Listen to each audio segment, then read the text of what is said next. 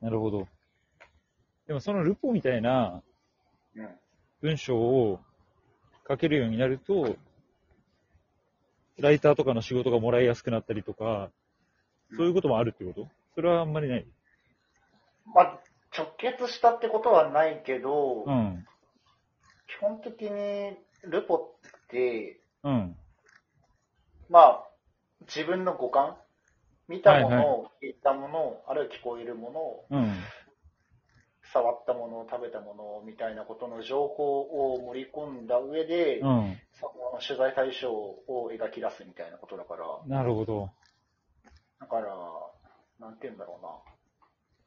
カクテルで言う、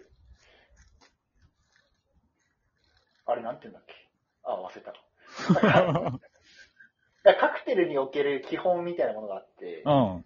知らんわ。なんだっけな。ジンを使ったやつなんだけど、んその、バーテンダーってさ、うん。の方々って、シェイクとか、うん。ステアとか、うん。あとは氷混ぜるミキシングとか、はいはいはい。ああいった技術が必要とされるわけだけど、うん。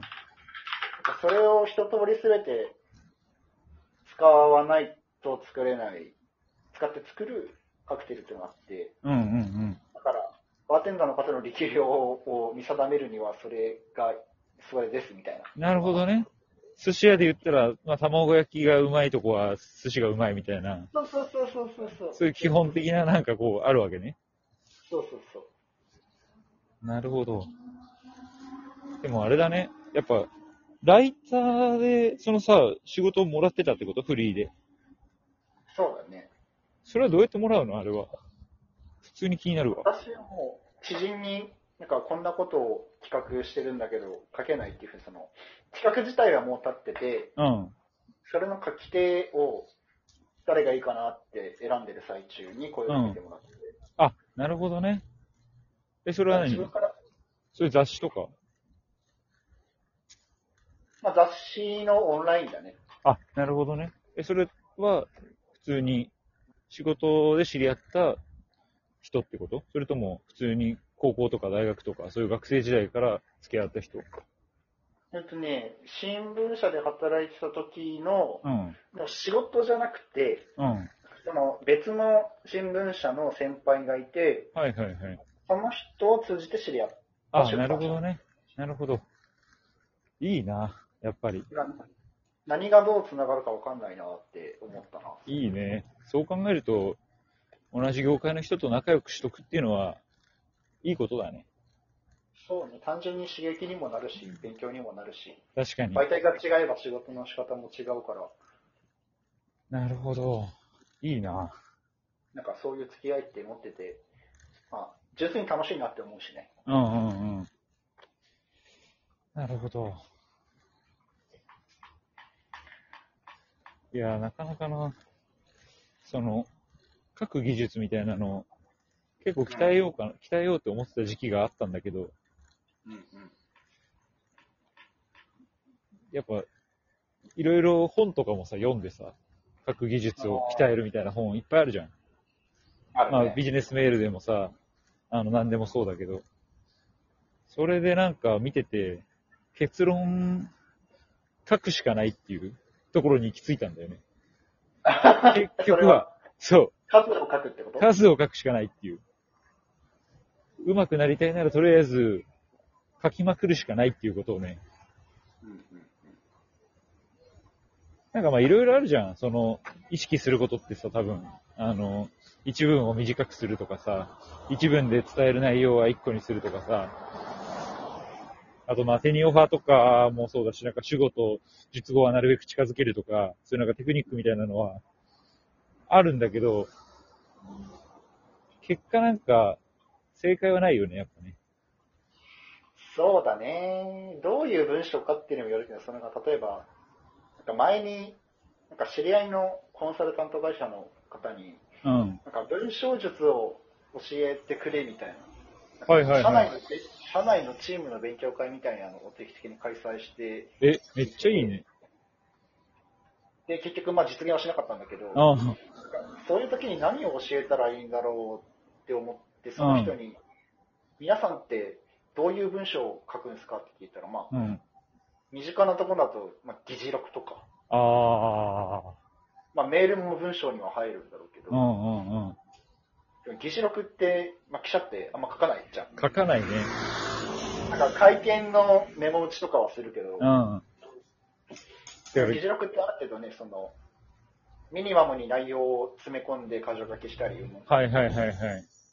それが書けないっていうことがちょっとあまり想像がつかなくて、確かにね、俺もなんか、その議事録ぐらいだったら、いやなんか別に教わるもんでもない気もするけどね。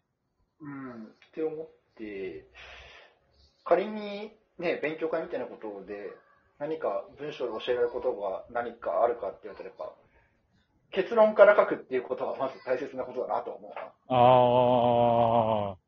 まあ、話すときもそれが大切って言うもんね。うん。あるいは、まあ、結論だけ書くとか。ああ。あ、そうなんだ。あんまりじゃあ、前段いらないんだ。前段っていらないことが多いというか、その、割と長めの文章とかだとう、ん。内容をとりあえず全部、例えばざーっと書き出すとして、うんうんうん。そこから必要なものを削ぎ落としていくってやり方を私はするんですよ。ああ、なるほどね。例えば12、12字詰めで100行の原稿書けって言われたら、うん。とりあえず200行ぐらい書いて、うん。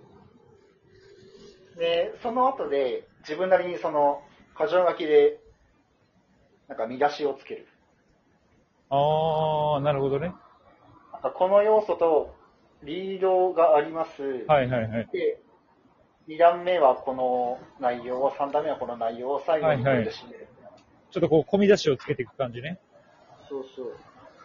でその順番つけて、で、まあ、その内容に沿って必要なものを、以外のものを削ぎ落としていくみたいな。なるほど。いや、なんか、文章を書くときにさ、それこそブログとかこう書こうと思ったら、例えば、なんでこれについて書こうと思ったのかとかさ、あそういうなんかこう前置きというかさ、前提のこうこう今こういう現状だからこれについて書こうと思ったとかさ、そういう情報ってどうなんだろう？いるのかな？みたいなのを思っちゃうときがあるんだけど、あんまいらないのかな？ブロブログの場合だと、うん。まあ、そもそもそのブログ、何のブログなのかにもよるけど、うん。その方向性って多分決まってると思うんだよね。はいはいはい。だから、あの、SEO にうまいこと引っ掛けたいとかだったら、いろいろ情報を盛り込む必要があると思うけど、うんうんうん。伝えたい内容がポンってあるのであれば、基本的にその読者も、うん固定の読者がいるんであれば、なんかすぐ内容を読みたいんじゃないかなとも思まあう。確かにね。確かに新聞とかはどっちかっていうと本当そういう作りだもんね。見出しがバンってあって、それについてもいきなりバンと書き始めるっていうか、そこういうことが分かった、みたいなね。うんああ、なるほどな。だから多分その、まあ、結論から書くって割とその時代の潮流にも合ってると思ってて、うんうんうん。はなんか、映像で言うと、まあ、TikTok みたいな本当ショートで、いはいなんかはい。料理動画をめっちゃ早送りで編集するみたいなのあるじゃない。あるね。早く内容を知りたいって、多分若い世代は特に思うと思うんだよね。なるほど。確かに、それはあるかも。裏を返せば長い文章をちゃんとオンラインで読もうと思うかって言われると、読まないね。そう。まあどんどん短く、早く、っていう方向になんか文章自体もなって、これからの時代行くんじゃないかなっていうことをなんか誰かが本で書いてそう。確かに。いや、それはあるわ。確かに。結構ね、もう、文字とかもさ、あの、大文字になってるとこだけしかほぼなんかちゃんと読んでないみたいなのあるわ。太字になってたりとかするとこしか、太字になってるとことその周りしかほとんど読んでないというか、あんまりなんかその手にオハとかってそんなにこう気にしてしかも読んでないわ、多分。もう、うん。大体の文章読むときって。情報として読むよね。そうそうそうそう。マジで何が。書かれてるかを読むのであって、文章として読んでる感じはしないよね。しないね。完全に。完全にそれだわ。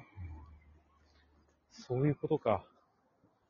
それが小説とかね、そういうやつやるだったら、またそうね。小説とか読む？ああ、読むときは読みます。あ、読むんだ。もう小説とか5年は読んでないわ。マジで。だからだろうな、文章力ないの。え、最近読んだ小説は？最近、